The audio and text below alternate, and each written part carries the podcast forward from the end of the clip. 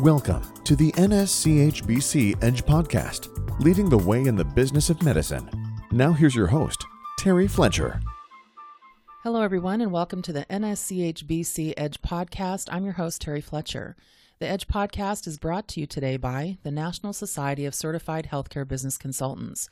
Our goal is to discuss healthy business principles, have conversations on the business side of medicine so that you and your practice can thrive, be profitable, and successful for years to come. My expertise in the medical field is focused on coding, billing, reimbursement, auditing, and basically the entire revenue cycle management. But the business of medicine is also about legal issues in healthcare, regulatory restrictions and flexibilities, especially during the pandemic, practice management, and of course, the financial and accounting end of a medical and or dental practice. So, with that in mind, today's topic will be focused on provider relief funding and all the money that has been pushed out over the past year during the COVID public health emergency to assist providers and hospitals during this time. To talk to me about that, or talk with me, I should say, is Jennifer Pemble. Jennifer is a CPA, CFE, and CHBC with Warren Averett in their healthcare division. Jennifer specializes in business consulting and tax planning for medical practices and healthcare facilities and is a fellow member of the NSCHBC. Jennifer, welcome to the podcast. Thank you for having me, Terry. I'm happy to be here. So, we are very excited about this topic today, and I'm glad we get to dive into it, especially since we're on the beginning end, or I should say the beginning of tax season.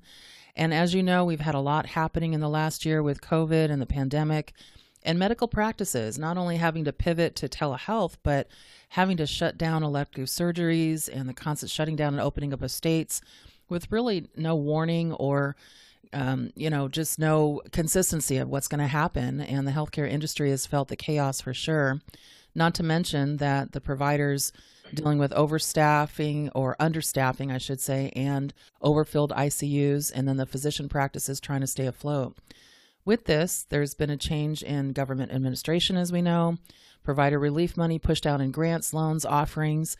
And I just would like to discuss today all the kind of the breakdown of it for our listeners and make sure not only are they compliant in what they're reporting in this most challenging tax season ahead, but what your thoughts are as far as a from an, an accounting expert on what's next. So First, can you explain the difference between all the provider relief funding, and there's a lot out there, talking about HHS funding and uh, EIDL, uh, PPP, AAP.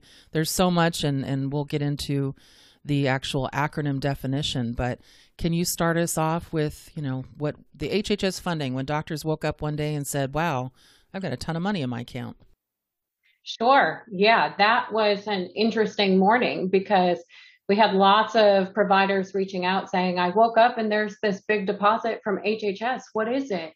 So th- the first one is the HHS provider relief funds. And these were stimulus funds provided to healthcare practices during the coronavirus pandemic. The first round came out around April 10th, and that was the morning that people woke up and looked in their bank accounts and had this money that had been deposited. There have been three rounds of these provider relief fund payments. Some of them were automatically pushed out. Some of them practices had to apply for. Um, there's also been the EIDL Economic Injury Disaster Relief Loan. This is an SBA loan that came with a $10,000 grant. This loan is not forgivable, but the grant is. And it was a 30 year fixed 3.75% loan for businesses, no prepayment penalties or fines. So we did have some clients going out and looking to take out this SBA loan when they needed cash. And then we've also had these PPP loans. So these are Paycheck Protection Program loans. The first round of these came out early April. We began applying, I think April 3rd was the day that banks opened up and started taking applications. I remember because it was my birthday and we spent like 14 hours helping clients get everything ready to apply. Happy uh, birthday to you. yeah, thank you.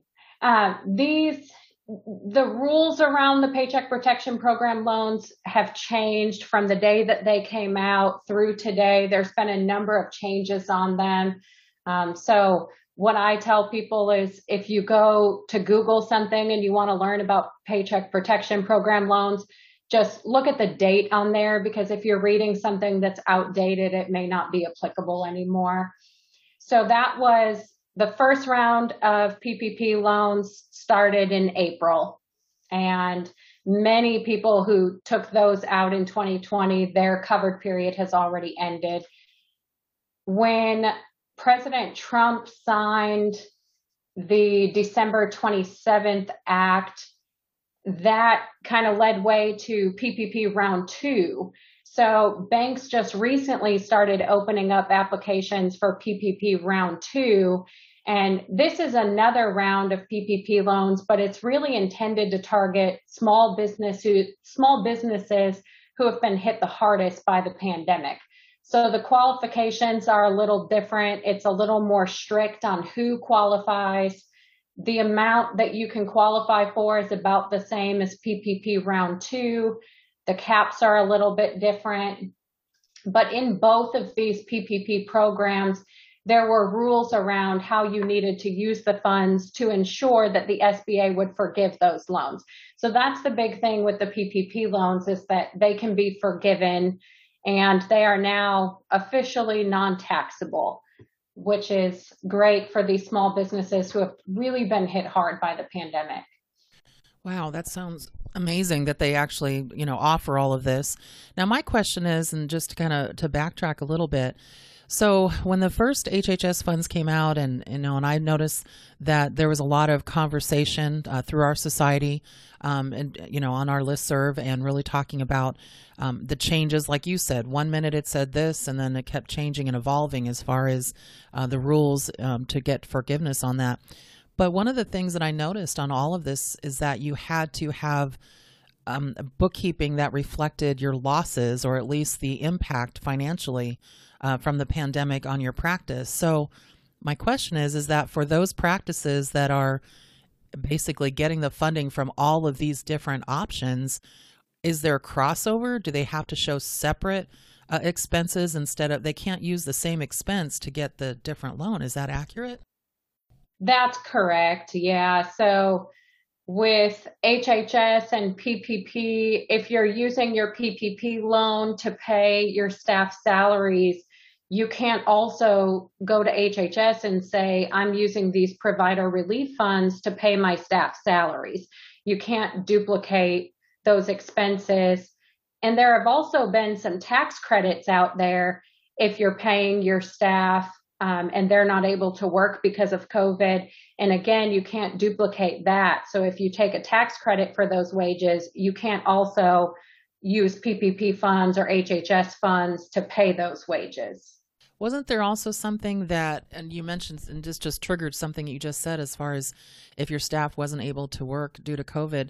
Now they weren't able to work because either they're taking care of a family member COVID or they contracted COVID or you know whatever. But what if they refuse to come back to work because of whatever reason? They just feel that they don't want to work um, and do that. Did, wasn't there some kind of a rule as far as not being able to keep that funding or something? Not so much if they didn't want to come back. There were rules around you decreasing wages or hours for your employees or laying people off and not being able to keep funding. But if somebody's just not comfortable, I don't think that the provider would get hit for that. Okay. And then also for our listeners, there was some, one other uh, option out there, and I discouraged it for our, my clients. I, I'm I don't know about what you did with yours, but it was called the AAP, and that's the Advanced and Accelerated Payments through Medicare that to me as soon as i read it i was like no no no and no. There's hhs funding. There's all these different you know ppp the eidl but eh, for those of you that are out there that means that you are taking a loan against future payments and you have to pay it back. There now they have delayed the the payback, but they're they are going to start getting that money back in March. And I think a lot of providers were thinking that that was going to uh, they could just you know Congress was going to say, oh no, we'll go ahead and forgive this too. But since it's based on what they what Medicare anticipates coming in, they can't forgive it. So that that is actually a loan situation. I know that uh, I've said if you got that and you did it against advice, pay it back. What did, what did you tell your clients? Yeah, Terry, I was on the same page with you. As soon as I read about that, my first thought was this sounds like an accounting nightmare. To try to figure out how much of your collections Medicare is withholding to pay this loan back each month thought that that doesn't sound good. And with all of the other options out there let's not do this. So i had a few clients who did initially take that advanced payment and after talking with them they decided to repay it. So i am thankful for that. But like you said they have pushed out that starting period for when they have to start paying it back. So i think there's still time. If anyone took it and they don't want to go through that process they can still pay it back that's what I read too, that they can still pay it back and just push, you know, don't even deal with it. Just pay it back and, and move on and deal with the other. Now, one of the things that I was wondering, and it always stems up, especially because we have lively conversations on our list serve, and just making sure that uh, you know when they're looking at the uh, the HHS funds, for example, and all this this funding that's going out there, now, since they can't really cross over, you can't use one expense for the other, anything like that. What happens when you have a provider? And I've had some very big clients that have, you know, uh, four or five to 30 physicians where they've received funds for those physicians who retired or the physicians now receive the funds and they've decided they are going to retire or you know it, it's just not being it's not being applied to physicians who are active. How does that work? I think it depends on the source of that funding. If it's a PPP loan and you received funds because that physician who's retiring's wages were included in the calculation, I think you're okay. As long as you can still use those funds to pay employee salaries, you'll be okay. For HHS, that was more based on, well, initially it was based on your Medicare collections, and then they went to 2% of your gross receipts from your most recent tax return. So the retiring physician's collections were in there, which affected how much you got. But I don't think that physician retiring should really affect it. As long as you use those funds on qualifying expenses, I think you should be okay. Okay, well that that's that's good to learn and to know.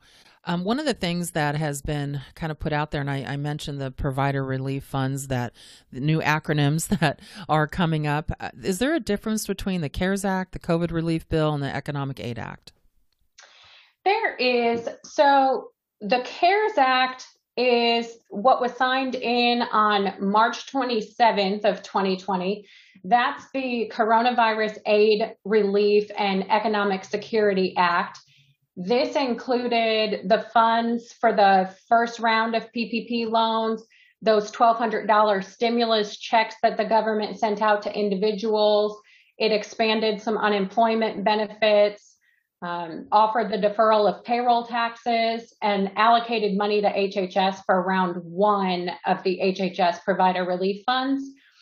What's referred to as the COVID relief bill and the Economic Aid Act, I think those two terms get used interchangeably, but both of those relate to what President Trump signed on December 27th, which that included that the $600 stimulus checks to individuals that extended the FFCRA payroll tax credits for businesses through Q1 2021, um, made PPP round one truly non taxable, and gave us the funds for the SBA to do PPP round two. Okay, that makes sense. Yeah, just you're you're hearing all these different. All of a sudden, somebody's in a conversation and they say COVID relief bill, and then you say, "Oh, okay, I know what you mean." And then somebody else talks about the same thing, saying Economic Aid Act. I'm like, wait, is, did we get more money or some something else pushed out that I wasn't aware of? So, a lot of these things are interchangeable. Yep. Okay. Now, one of the things, just for the listeners, when we're talking about expenses, and you know, obviously payroll has been a big one and expenses that you're you're dealing with. One of the things, Jennifer, I wanted to ask you, and this came up in an article I think I was reading either in Time or in Forbes magazine, and they were saying that uh, on the uh, not just the HHS but on the PPP, if it is normal practice expense that you would have incurred without the pandemic, can you still put that against some of these funds as as an expense, you know, due to COVID, and and you know, is that going to be qualified to keep some of the money? For PPP, I'd say most most of the practices that I've worked with have been able to use the PPP funds entirely on payroll, which they would have had incurred anyway. But because of the pandemic and not having as much coming in as collection in collections because they had periods of time where they were shut down, without this PPP loan, they may have had to lay these people off. So the intent of the PPP loan was to help businesses keep their employees employed. So I think we're okay there. For for the HHS funds, I think that is a little more of a gray area. You know, what expenses qualify and if you would have if you would have had those expenses anyway, can they still qualify? I don't know. I think you you're probably seeing increased expenses for PPE, which can qualify. But I've also seen a lot of providers installing like different air filtration systems, things in their AC units that will help filter the air, um, touchless doors. I've had some practices install those. Those kind of expenses that they they may have still had if that was something that they wanted to put in, but it was something that they pushed forward with because of COVID and trying to be more safe. Actually, that, those are uh, great ideas, or as far as um, great understanding what they can apply uh, those funds for to make sure that they were definitely related to the pandemic. Which also, just to put it out there for kind of more in my wheelhouse, there was a new CPT code created, 99072 for PPE, which is that personal protective equipment. And that was for, you know, extra cleaning equipment, staff testing, you know, all of that. But nobody's paying for it. And Medicare said, we're not, no, this is what we gave you funds for. So I think along the lines of what you just said, the funding was to cover, you know, the expense of, of a lot of this uh, PPE stuff. Yeah. So, moving forward, what do you recommend or what is your client recommendation when it comes to the second round of PPP loans? Because I know there's a spirit of the loans, and you, you mentioned already as far as, you know, what the second round qualifications could be as far as um, those companies that really need it. But I remember when I applied for my PPP in I think when was it in April, at the end of April, and I got it in five days. It was so fast, but mine was mm-hmm. under ten thousand dollars, so it was a blip. But my mine was because I started seeing clients that were saying, "Can we move our, you know, paying your invoice to forty five to sixty days instead of 30? So obviously, not a panic, but you're like, "Uh oh," you know. Now you're seeing that people were kind of concerned, and then it changed in a couple of months, so you know, I I wouldn't have to revisit it, but I'm looking at clients of mine, and I'm sure you've probably had yours that there's a there's a concern from an anticipation standpoint. You know what could happen, and should clients, you know, how do we deal with that? With also explaining to them that the spirit of the loan is who needs it, not necessarily who might need it. How how do you address that? So when we heard about PPP round two coming out, you know, before guidelines were even put out there, we had people reaching out asking, you know, do I qualify? Can I apply? I'm like, okay, everyone, hold on. Let's let's wait for guidelines to come out. So when the guidelines were released, I, I went through and I read them and I said, okay, here's what they need to do to qualify.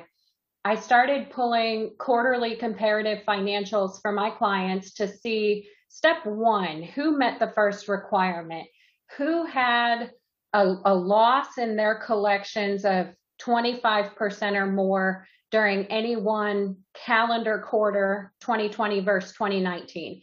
That's really the first step. Looking at your financials, making sure that you meet that first set of criteria. Do I have a loss? If if they didn't, that was an easy conversation. Look, you don't qualify right now. If things change, we'll let you know. If they did look like they qualified from that standpoint, then the conversation really has to be a little more in depth because we have to talk about economic necessity. So on the application for PPP round two, you have to certify that current economic uncertainty makes this loan request necessary to support the ongoing operations of the business. This isn't something new. You had to certify that on round one as well, but it, it seems to me like they might be a little more strict with that this time. The day after PPP round two guidelines came out, the former commissioner with the SEC, Paul Atkins, was in the Wall Street Journal and he was talking about this economic uncertainty and ensuring that borrowers really need the funds before taking out the loan. Um, a congressional oversight commission has already been established. There's now an, a special inspector general for pandemic recovery and several other newly funded inspector generals who it seems will be aggressively investigating whether borrowers actually needed the funds and how the funds were spent. So the SBA wants borrowers to take these loans out in good faith. And a few things that I talk with my clients about and I want them to consider before we move forward with an application for round two is are you going to lay people off if you don't get this loan? That's a good will question. this loan yeah. yeah will this loan save jobs because that's really the intention of the loan is to make sure that you keep your employees um, are you going to cut hours or cut wages if you don't get this loan do you have other sources of funding available? Do you have a line of credit that you can pull on if you don't need a whole lot of cash? Um, is your line of credit maxed out? Obviously if there's a business and all of their all of their other sources of funding have been tapped out, then they're kind of in a position where they really need this, or they could go under, or they could have to lay off their employees. Um, and then the other thing to think about if if you do have availability to another source of funding, how quickly can you get that money? Are you going to get that money in time to continue your business operations? If if it looks like from from the financials that a business may qualify, you really need to sit back and have a, a deeper conversation or think about those questions. That's great advice. Uh, you know, I really like how you put that out there as far as, you know, there's going to be oversight, you know, economic uncertainty versus necessity. And uh, I think those are really some insightful um, questions that a lot of the clients and a lot of our listeners need to think about before they move forward with um, new funding or applying for any um, you know funding that comes up, especially in the in the PPP range. So, last tip and last thing I want to do is we wrap this up. As far as practices and providers and our clients pr- uh, planning for 2021 what's the one thing that um, sometimes it's hard to keep it to one, but what's the one thing that you would have them do? Because I have a feeling this pandemic is going to extend through not not as far as the severity, but just as far as as what they're dealing with through the end of this year. I'd say the number one thing for me would be good record keeping keeping your financials up to date in whatever accounting software you're working in, keeping track of how you're spending all of these different funds. Like I said, when PPP round two guidelines came out and we realized that the first step was to look at comparative financials, if there's a business out there who doesn't keep up with their financials, maybe they don't record everything until, uh, you know, every six months. Well, it's going to be hard for you to go and pull quarterly comparative financials. So we don't know what's going to happen in 2021, but good record keeping, timely record keeping is always helpful. Thank you. And I agree with that 100% of great advice to our clients, to our listeners, and um, to anyone who, who's really involved in all of this funding as far as receiving it and then also applying for it. Well, Jennifer, thank you so much for joining me today on the podcast. We really appreciate having you, and I hope to have you again. Thank you. Thank you for having me. And it's been just a, great wealth of information. We hope our listeners really appreciated what we brought to you today, and we look forward to uh, talking with you again next month. And uh, everyone, make it a great day and a great month. And thank you for listening to the NSCHBC Edge podcast. Thank you for listening to the NSCHBC Edge podcast. Join us on the second Tuesday of each month as our consultants tackle the complexities of navigating the business of medicine. You can reach us on the web at nschbc.org, the National Society of Certified Healthcare Business Consultants.